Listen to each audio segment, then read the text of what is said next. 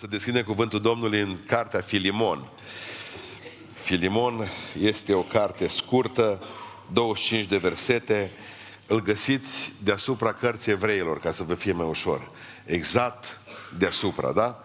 Citim doar uh, versetul 23 și versetul 24 în dimineața aceasta.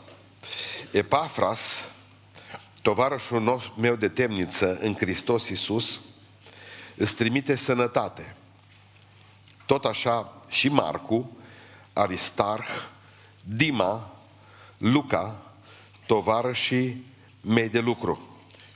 Și harul Domnului nostru Iisus Hristos să fie cu Duhul, Duhul vostru. Amin. Reocupați locurile. Mi-a fost groază să citești versetul ăsta, că m-am gândit că plecați-o câțiva. Când auzi și harul, mulți sunteți setați. Și harul, și ați, mă, mă gândesc, ăștia poate pleacă toți. Pavel a fost un om care îi plăcea să lucreze în echipă.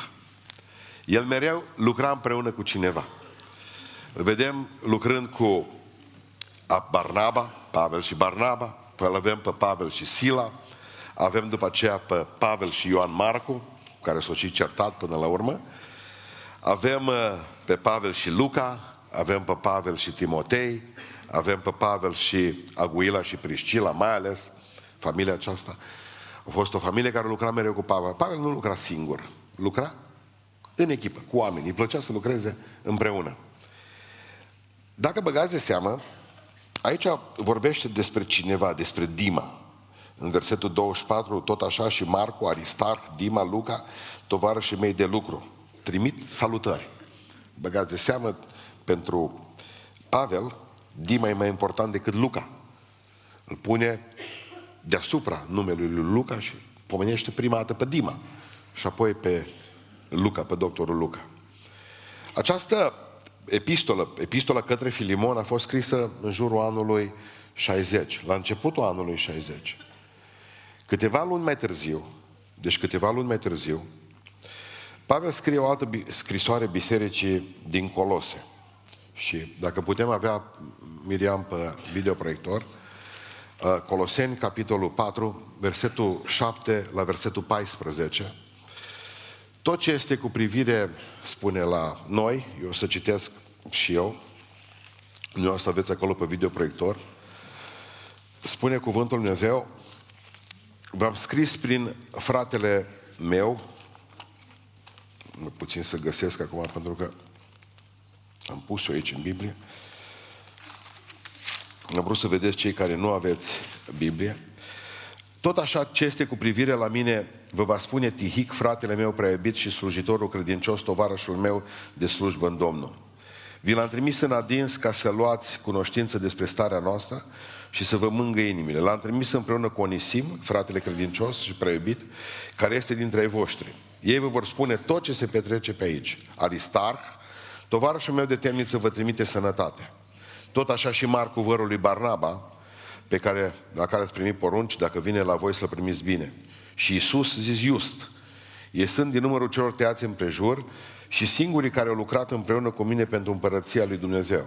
Oameni care mi-au fost de mângâiere. Epafra, care este dintre ei voștri, vă trimite sănătate. El, roba lui Hristos, întotdeauna să luptă pentru voi în rugăciunile sale, pentru ca să fiți desăvârșiți și de plin încredințat, să stăruiți în voi Dumnezeu.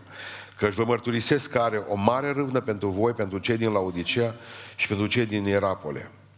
Luca, doctorul preibit și Dima vă trimit sănătate. Apare, apare ceva aici. Apare în momentul în care începe să-și caracterizeze tovara și de slujbă, pentru Dima nu mai are nimic de spus. Ăla e așa, ăla ne-a ajutat, ăla a făcut, ăla adres mai trimis sănătate, zice, și Dima, de data aceasta Luca apare pe primul loc, despre Dima nu se mai spune mare lucru. Asta a fost la sfârșitul anului. Deci într-un an, în anul 60, Dima este vorbit de bine la începutul anului și la sfârșitul anului Pavel nu mai menționează.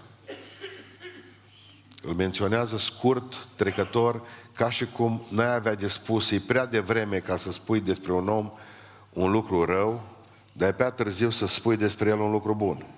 Zice și Dima, punct. Epitaful îl găsim în 1 Timotei, în Timotei, în 2 Timotei, vă rog să mertați capitolul 4, versetul 19 și dați-mi voie să vă citesc de acolo, da? Deci 2 Timotei, capitolul 4, de la versetul 9. Zice cuvântul Dumnezeu așa. Caută de vină curând la mine, căci Dima din dragoste pentru lumea de acum m-a părăsit și a plecat la Tesalonic. Creștian s-a dus în Galatia, Tit s-a dus în Dalmația și restul e poveste. Epistola aceasta Pavel o scrie în anul 65. În anul 60, la sfârșitul anului, nu mai are nimic de spus bun despre Dima. Cinci ani mai târziu avea să spună și Dima din dragoste pentru lume de acum m-a părăsit. Pavel era specialist deja. Pe el nu-l părăsise numai Dima. Pe vremuri l-a părăsit și Ioan Marco. S-a dus acasă la maică sa și la taică sa, pentru că pruncul ăsta a fost copil de bani gata. În momentul în care a văzut că e greu, la început a zis, băi, frate, că e fain, ne ducem în lucrarea Domnului. Când a văzut că e greu pruncul, că o trebuie să-și facă și patul, că nu era maică sa cu el să-i facă patul, că nu trebuie să-și facă singur și de mâncare, să spele singur hainele, a zis, bă, asta e greu. Și s-a dus.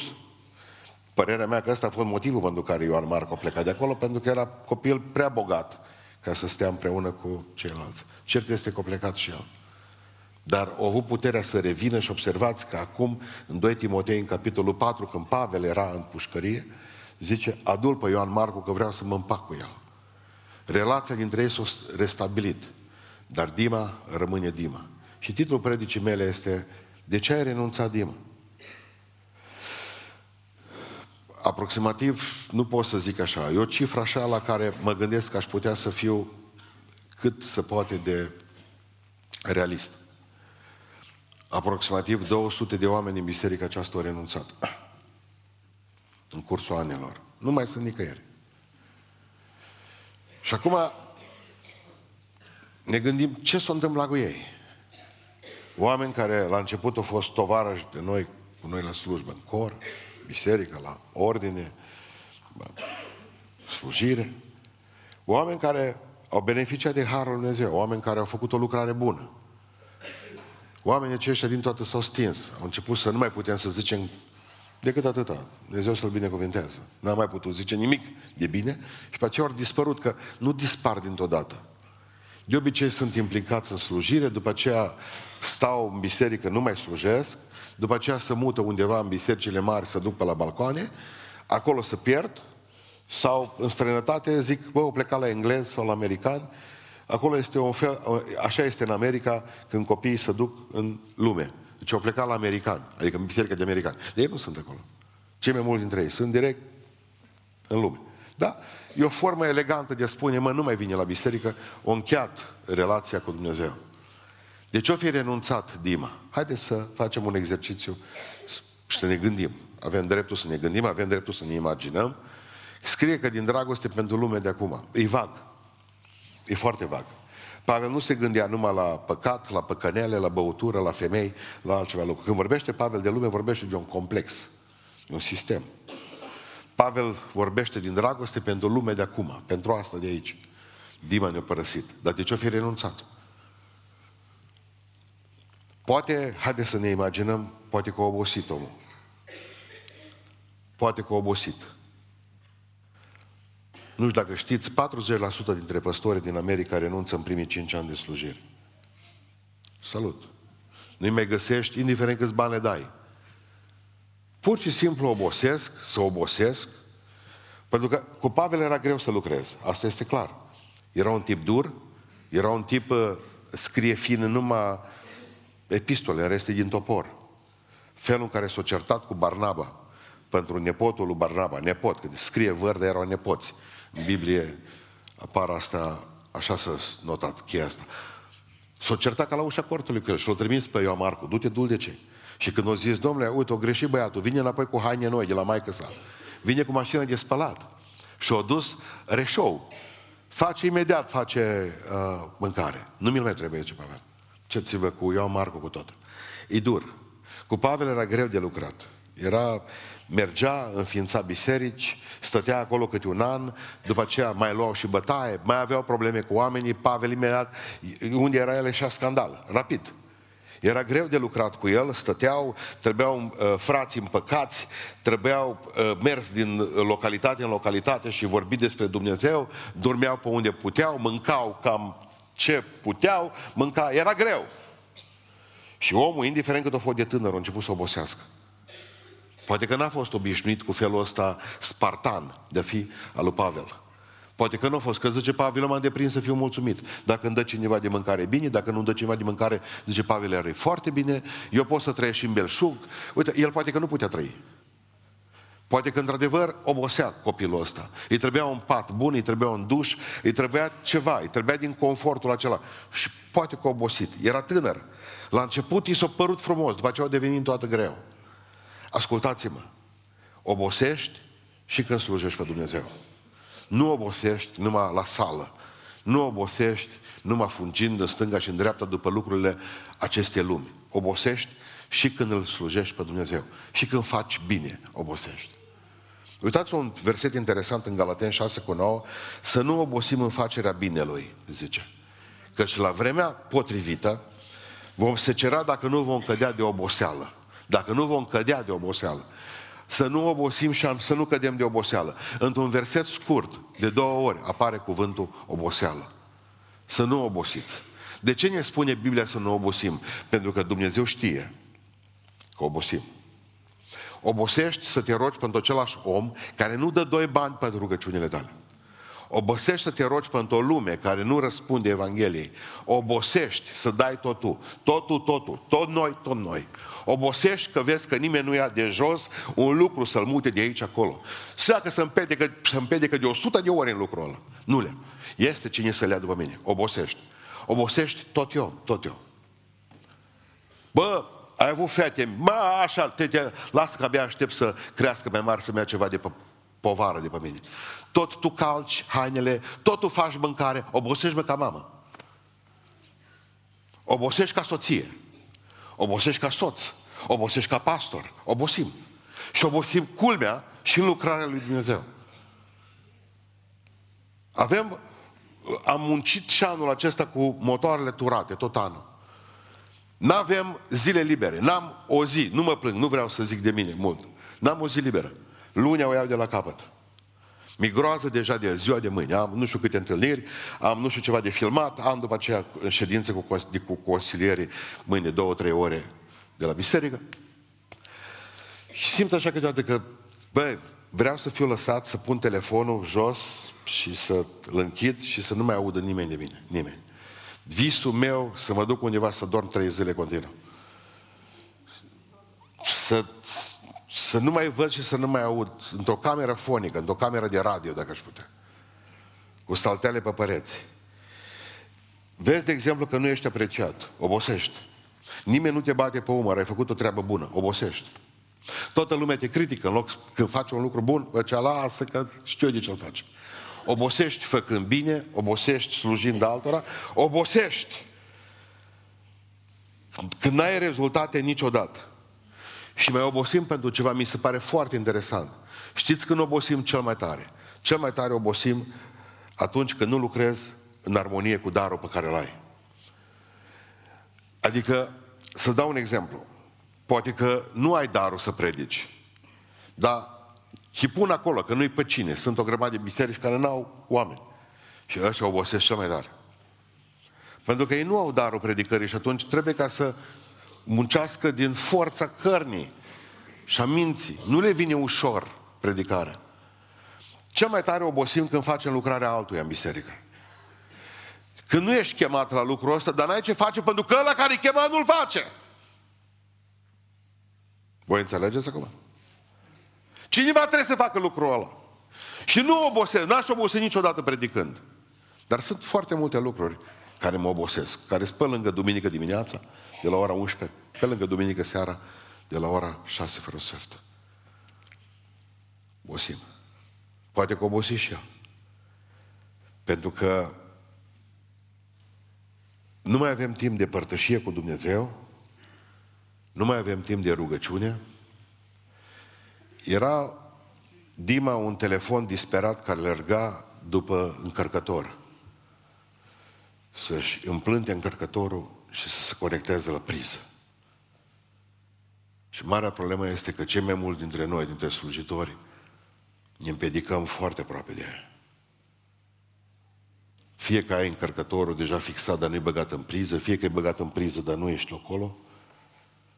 Și astăzi facem lucrul ăsta, mâine facem lucrul ăsta de rugat. Nu ne putem ruga în biserică tot timpul gândul ăsta, mă, acum trebuie să înceapă cântarea, trebuie să facă și începem să obosim. Poate că o fi obosit și el, că ei... Uitați-vă, de exemplu, ce se întâmplă atunci când obosim, când nu mai putem. Când pleacă toate la vale ca bârnele lui Zorba.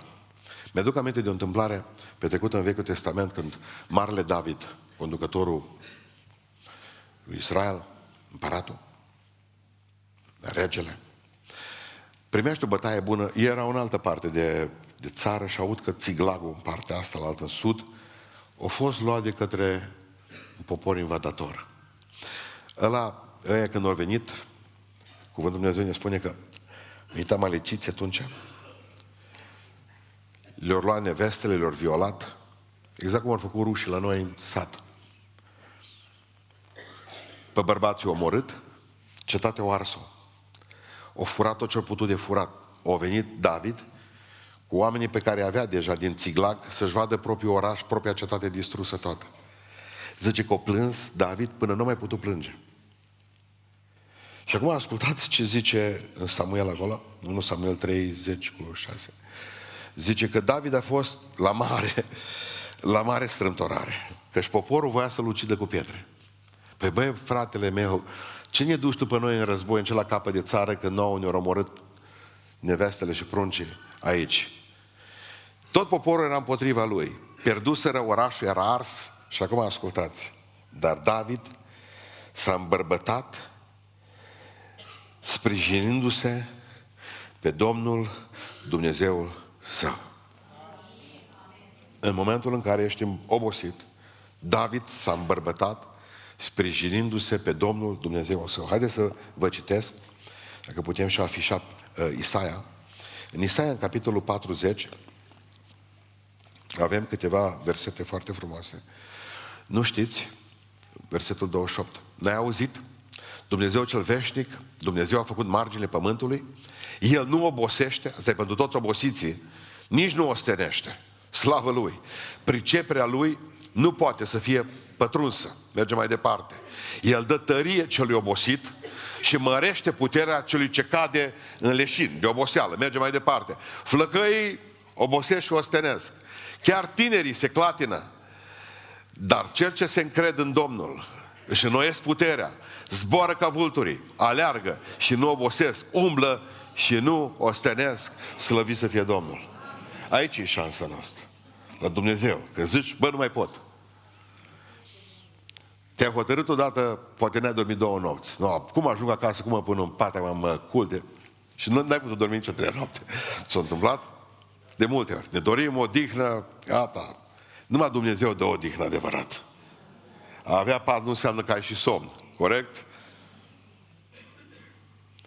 Adică aș vrea ca să, să înțelegeți că obosesc oameni. Spunea fratele Țon, era 1957, doctor Țon, om al Dumnezeu, în 1957 l-am la, univers- la Facultatea de Teologie Baptistă din București și zice, încet, încet am simțit că îmi pierd credința în Dumnezeu, în 1957. M-am retras de la facultate din cauza că îmi doream niște lucruri, să schimbăm niște lucruri și am văzut că lucrurile nu se pot schimba și am obosit să vorbesc, am obosit să mă rog, după aceea l-am considerat pe Dumnezeu vinovat pentru toate, după aceea m-am îndoit, mi-au căzut niște cărți în mână, cărțile au fost de teologie liberală și fratele Țon în 1957 a rămas fără Dumnezeu. În 1958, după ce m-am retras de la facultatea de teologie, am devenit ateu. M-am dus și am spus altor colegi de mei, nu mă mai căutați, că am devenit ateu, obosit de șicanele celor de la securitate. În 1963, zicea fratele Țon, am dat primul, am scris primul angajament cu securitatea pe vremea aceea. Un om, poți să-l judeci, poți să spui, bă, ce-a făcut? Un om care a avut puterea redresării, în schimb, pentru că să nu uităm că din oboseală te poți duce oriunde. Oriunde. Poate că o fi obosit Dima. Sau, în al doilea rând, poate că n-a avut rezultate imediate. Poate că a încercat să-și câștige neamurile lui pentru Hristos și nimic. Poate că a predicat și nimic. Pavel spune în 1 Corinteni, capitolul 3, Miriam, dacă pot să afișez, 1 Corinteni 3, capitolul 5, versetul 7. 3, te rog frumos, 1 Corinteni 3, versetul 5 și versetul 7. O să găsim imediat ca să putem să-l citim împreună, pentru că Pavel știa că nu există rezultate uh, instante, da? 1 Corinteni, capitolul 3. Cine este Pavel? Cine e Apollo? Niște slujitori al lui Dumnezeu prin care ați crezut. Și fiecare după puterea dată lui de Dumnezeu. Mai departe, Miriam. Eu am sădit, Apollo a udat, dar Dumnezeu a făcut să crească. Mai mergem un verset. Așa că nici cel ce sădește, nici cel ce udă, nu sunt nimic, ci Dumnezeu care face să crească. Amin. Pavel știa că, mă, de la noi, de la oameni, nu așteptați rezultate. Că până la urmă Dumnezeu convinge omul. Da, noi predicăm frumos. Da, noi cântăm frumos. Da, noi le asigurăm la oameni climatul necesar, bun, să poată să vină aici în biserică. Dar numai Dumnezeu îi poate convinge. Da, eu ca soție mă por bine cu soțul meu, îi fac de mâncare, îndur și cane, îndur sfărăituri, chelii și picioare. Mă, oameni buni, înjurături de mamă, le îndur pe toate, mă bate, mă umilește, îi vorbesc despre Dumnezeu și le îndur pe toate. Pentru că vreau să câștig pentru Hristos, corect? Nu o să-ți vină să crezi, indiferent cât faci. Nu tu-l poți convinge. Indiferent cât poți îndura. Nu-l poți convinge. Numai Dumnezeu poate să facă asta cu soțul tău, cu soția ta, cu copiii tăi, cu părinții tăi, cu vecinii tăi. Numai Dumnezeu îi poate convinge de asta. Poate numai în cer vom vedea rodul muncii noastre. Normal că ne-am dorit cum te duci pe stradă, cum să-l vezi pe om că ridică mâna sus. Da, începând de astăzi vreau să mă întorc la Dumnezeu. Da, poate că ți-ai dori, ar fi frumos așa, să vii să fie Domnul, dar nu totdeauna e așa. Și vorbești, vorbești, vorbești și pe aceea până la urmă îmbătrânești și mori.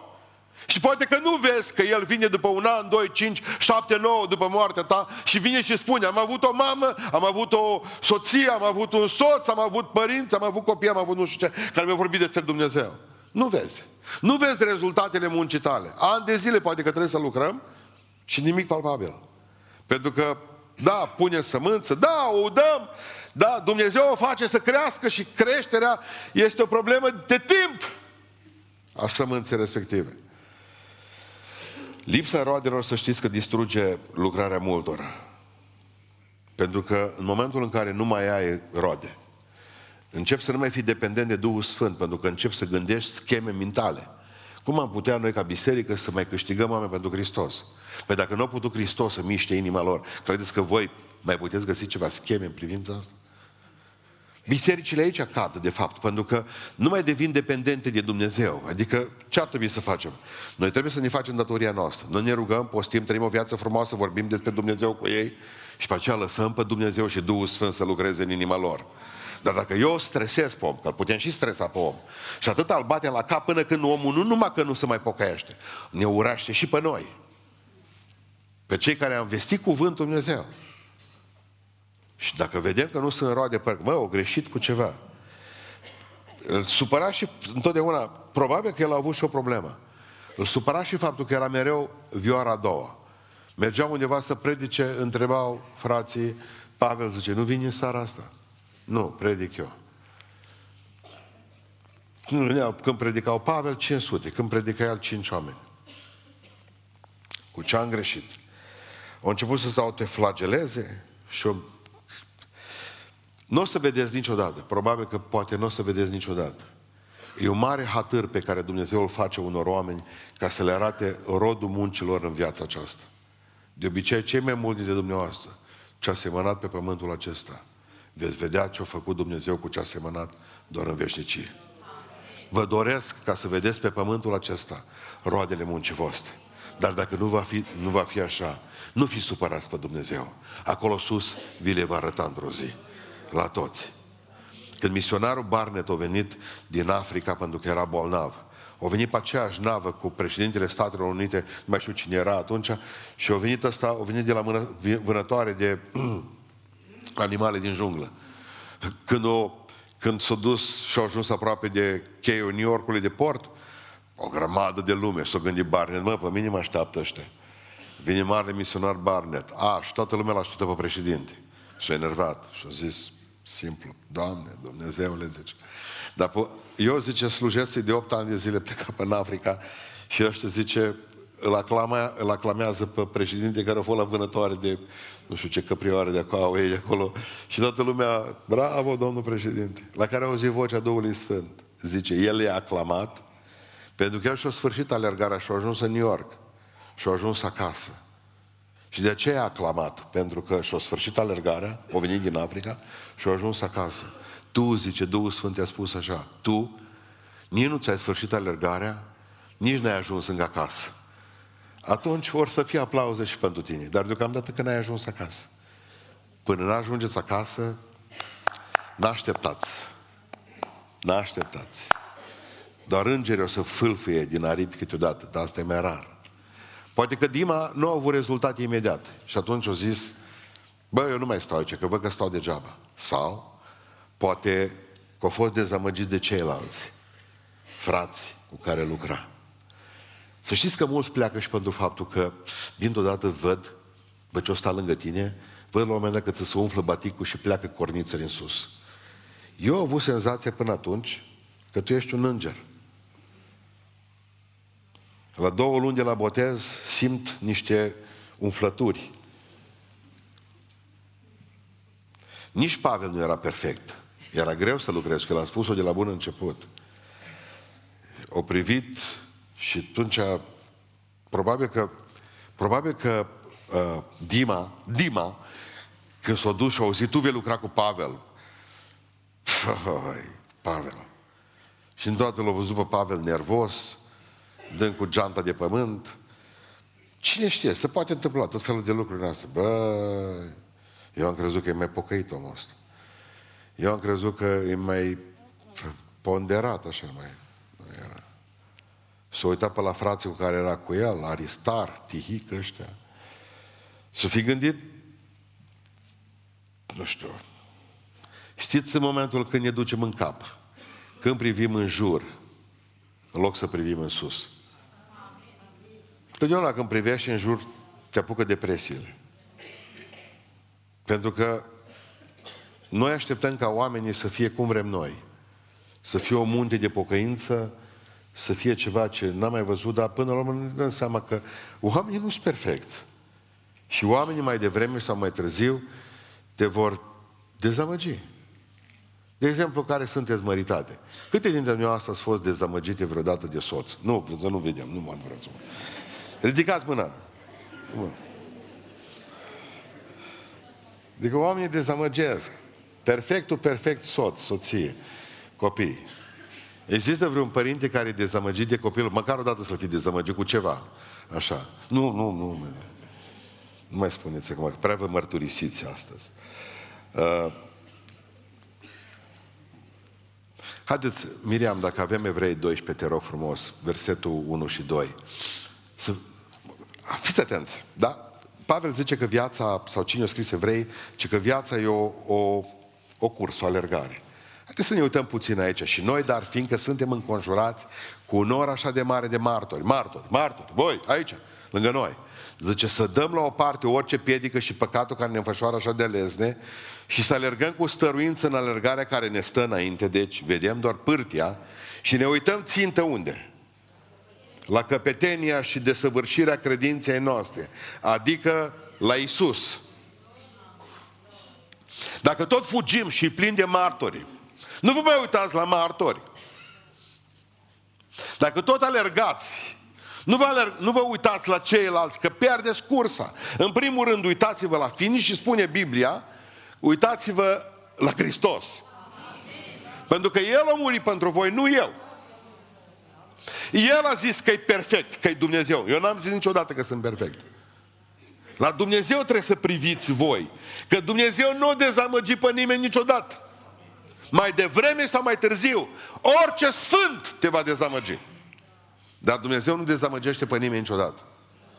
Barnaba, vă rog să mă iertați, uh, Dima, Dima S-a uitat la Pavel, nu, nu a trecut testul. S-a uitat la Aristat, nu a trecut testul. S-a uitat la Tihic, nu a trecut testul. Luca, nu a trecut testul. A fost dezamăgit și a plecat. În lume. Băi, ziceți, de știa, nu mă pocăiam. Îi scade dincolo, dincolo. Ceilalți. Acum spun lucruri pe care nu le spun de obicei la consilieri. Poate că sper să nu mă audă nici doctorul Slezac, dar uite ce citesc eu în urmă cu vreo două săptămâni de țări de la Regent University. Când cineva zice să confrunte cu probleme de ordine emoțional, ce-ori descoperit ăștia acum? Când cineva se confruntă cu probleme de ordine emoțional, aici, inimă, cap, în zona asta, șansele de recuperare sunt 44% dacă face rost de un psihanalist, 44%. 53% dacă reușesc să găsească un psihoterapeut să vindecă, 61% să vindecă dacă pot să facă rost de un psiatru și 73% dacă tac din gură și nu spun la nimeni. M-a mirat studiul ăsta. Până la urmă și psihoterapeuță, și psihologii, și psihiatrii, până la urmă ne vor dezamăgi. Ai o depresie, ai o frământare, ești mai instabilă emoțional, ai niște asta, știi ce? Du-te și fă un guiaș.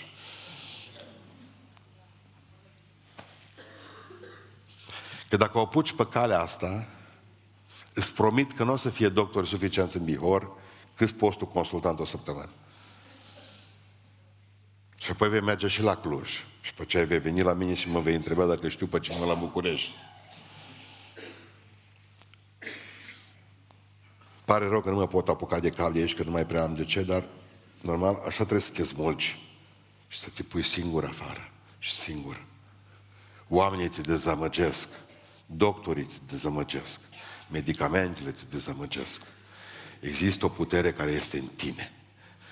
E Dumnezeu care e în tine care nu are copii de mâna a doua. Ești fiul de Dumnezeu, te ridici în picioare și spui în numele Lui Iisus Hristos, eu nu mă uit decât la Domnul. Vă interesează că ăla, că ăla, că aia, că ăia. Nu, eu cu Dumnezeu am un drum. În alergarea mea sunt singură, sunt singur.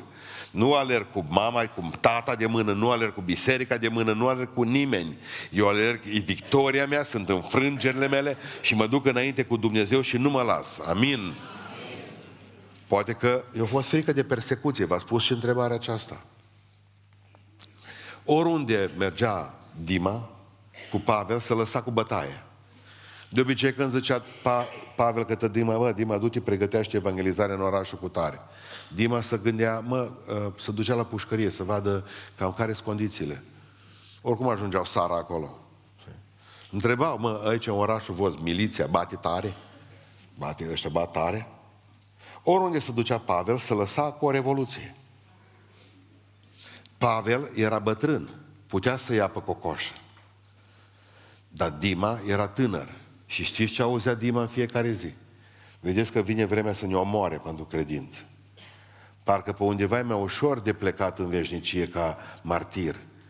Când ai 70 de ani, decât atunci când ai 20. Logic? Hai să gândim logic. Eu fost frică, sunt tânăr. Bă, nu te-ai insurat, du-te și fă prunci, să vezi tu cum e familia. Pavel era la sfârșitul călătoriei. Dima era la începutul călătoriei. Și la Dima i-a fost frică, poate, de persecuție. Dacă Pavel era bătrân, Dima era tânăr. Am citit că Wesley, oriunde se ducea și el, primea ba o în cap, ba roșii, ba câte o piatră. Și la un moment dat, trei zile, nu mai fost bătut la nicio evangelizare. Asta scria el într-un jurnal. Și ei erau oameni direcți.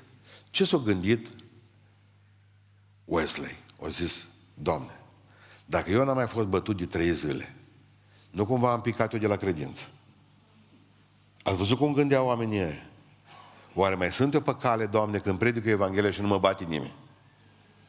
S-a pus pe genunchi și a zis așa, Tată ceresc, lângă un gard. Tată ceresc, mai sunt eu pe cale, ori nu mai sunt. Că după cum știi și tu bine, timp de trei zile n-am luat o cărămidă în cap. Dă-mi un semn, Doamne, să știu că încă sunt pe cale. Un vecin de-a lui care era dincolo de gard, l-a auzit rugându-se. Și și-a dat seama că Charles Ward mă, stai colecuță, că marele nostru predicator ăsta să lasă de Dumnezeu cât paci dacă n-are niciun răspuns. Și-a luat o piatră, s-a întins peste gar și l-a lovit pe Wesley în cap. Doamne, îți mulțumesc că mi-ai răspuns la rugăciune, zice. Este în harul tău, plec mai departe și predic. Știți ce am înțeles eu din întâmplarea asta cu Wesley, după ce o luat o piatră în cap? Că de fapt până la urmă ei știau că în momentul în care slujesc pe Dumnezeu asta să lasă cu persecuții. Și Dima probabil că nu a avut chef. Dima probabil că a anticipat ce s-a întâmplat în toți anii aceștia. Poate că o neglijat esențială. Știți ce e esențialul? Slujind via Domnului. Poate că o uitat de Domnul viei. Atâta suntem ocupați cu Dumnezeu, că uită, îl uităm pe El. Atâta suntem ocupați cu lucrarea Lui, că îl uităm pe Cel ce, pentru care facem lucrarea respectivă. Viața spirituală i-a devenit rece, mecanică și calculată. Există oameni care fac o treabă foarte bună pentru Dumnezeu, dar ei sunt terminați în interior. Știți ce a devenit? Marta.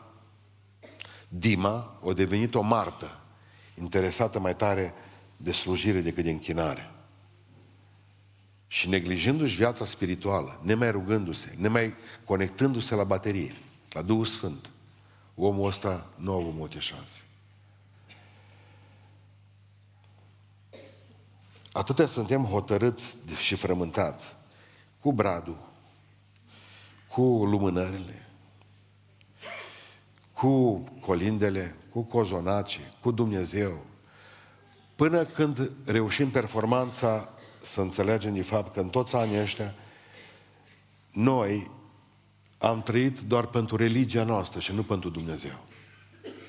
Atât ați interesați, frații noștri ortodoxi, să nu cumva să calci dogma cu ceva, încât uită că de fapt există cineva care era specialist în calcarea tuturor dogmelor principale, care făcea bine în sabat, care mânca fără să se spele pe mâini numai ca să le spună că nu înseamnă totul trupul. Că dacă ai un suflet care nu iubește, dacă ai un suflet care nu iartă, poți să le ai toate celelalte lucruri.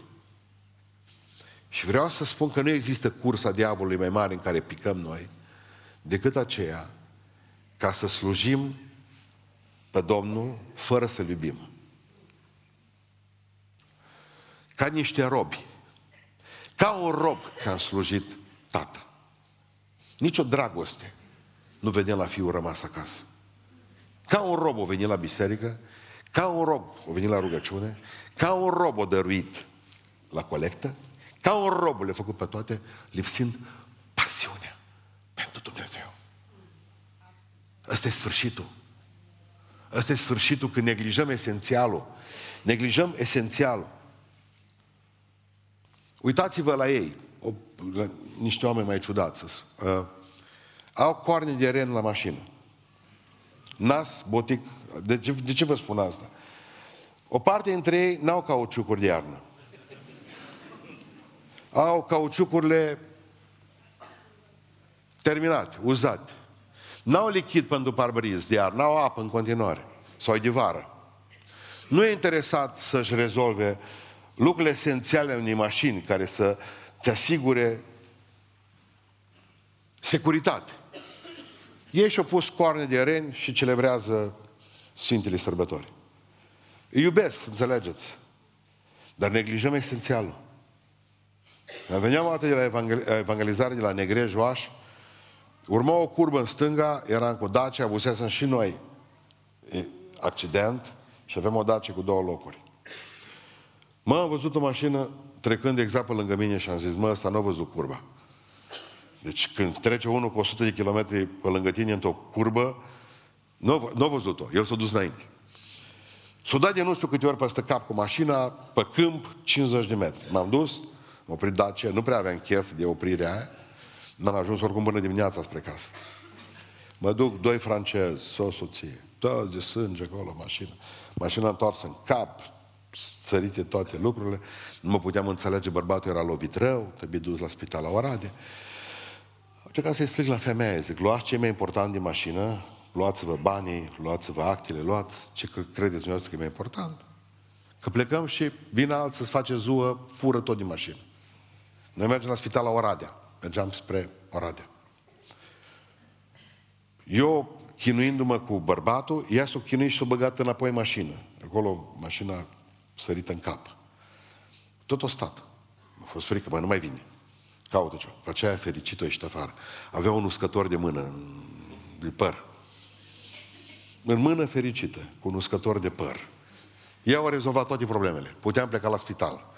Nu tu pașaport, nu tu portofel, nu tu nimic, ce era mai important, uscătorul era rezolvat. Că în caz că se mai auda pe ăsta, până la camera cu alea, la urgență, mai eternul feminin. Când am luat uscătorul, l-am trimis direct pe calea laptelui, i-am urcat, dar m-am gândit pe drum mergând. Băi, fraților, iau considerat cel mai important, cel mai important lucru din mașină, uscătorul.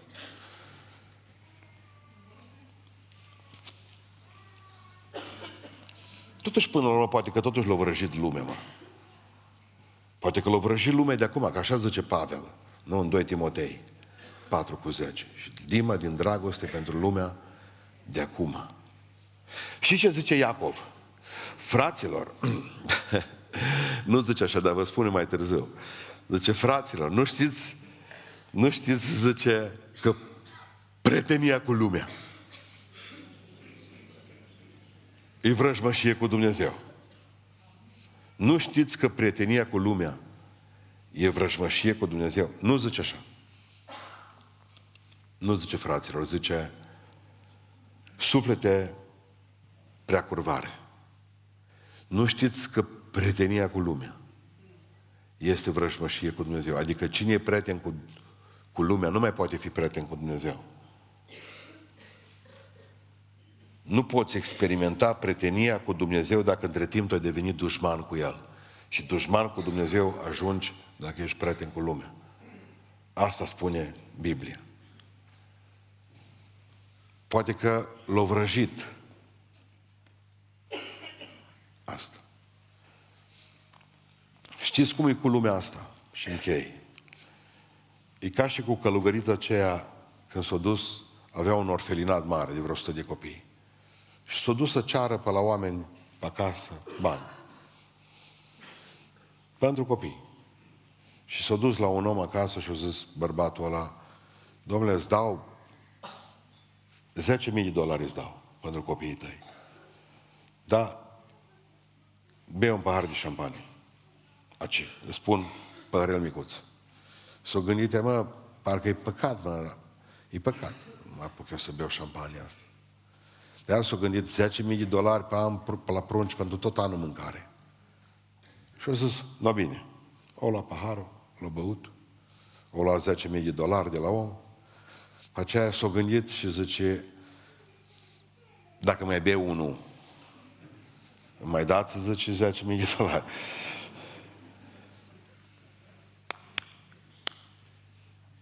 Și totul să năruie până la urmă.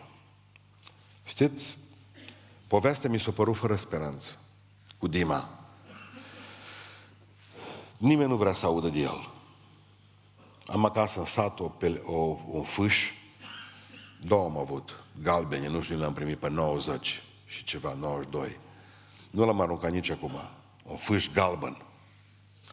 Două, unul l-am dat la fratele Ghiță Panti și unul mi-a rămas mic. Și ce scrie pe spatele el? Dima nu știu ce firmă e aia, n-am întrebat ce și cum, dar nu l-am purtat niciodată. Și totdeauna când ne gândim la Dima, ne gândim la un om care a pierdut șansa și a avut-o mare.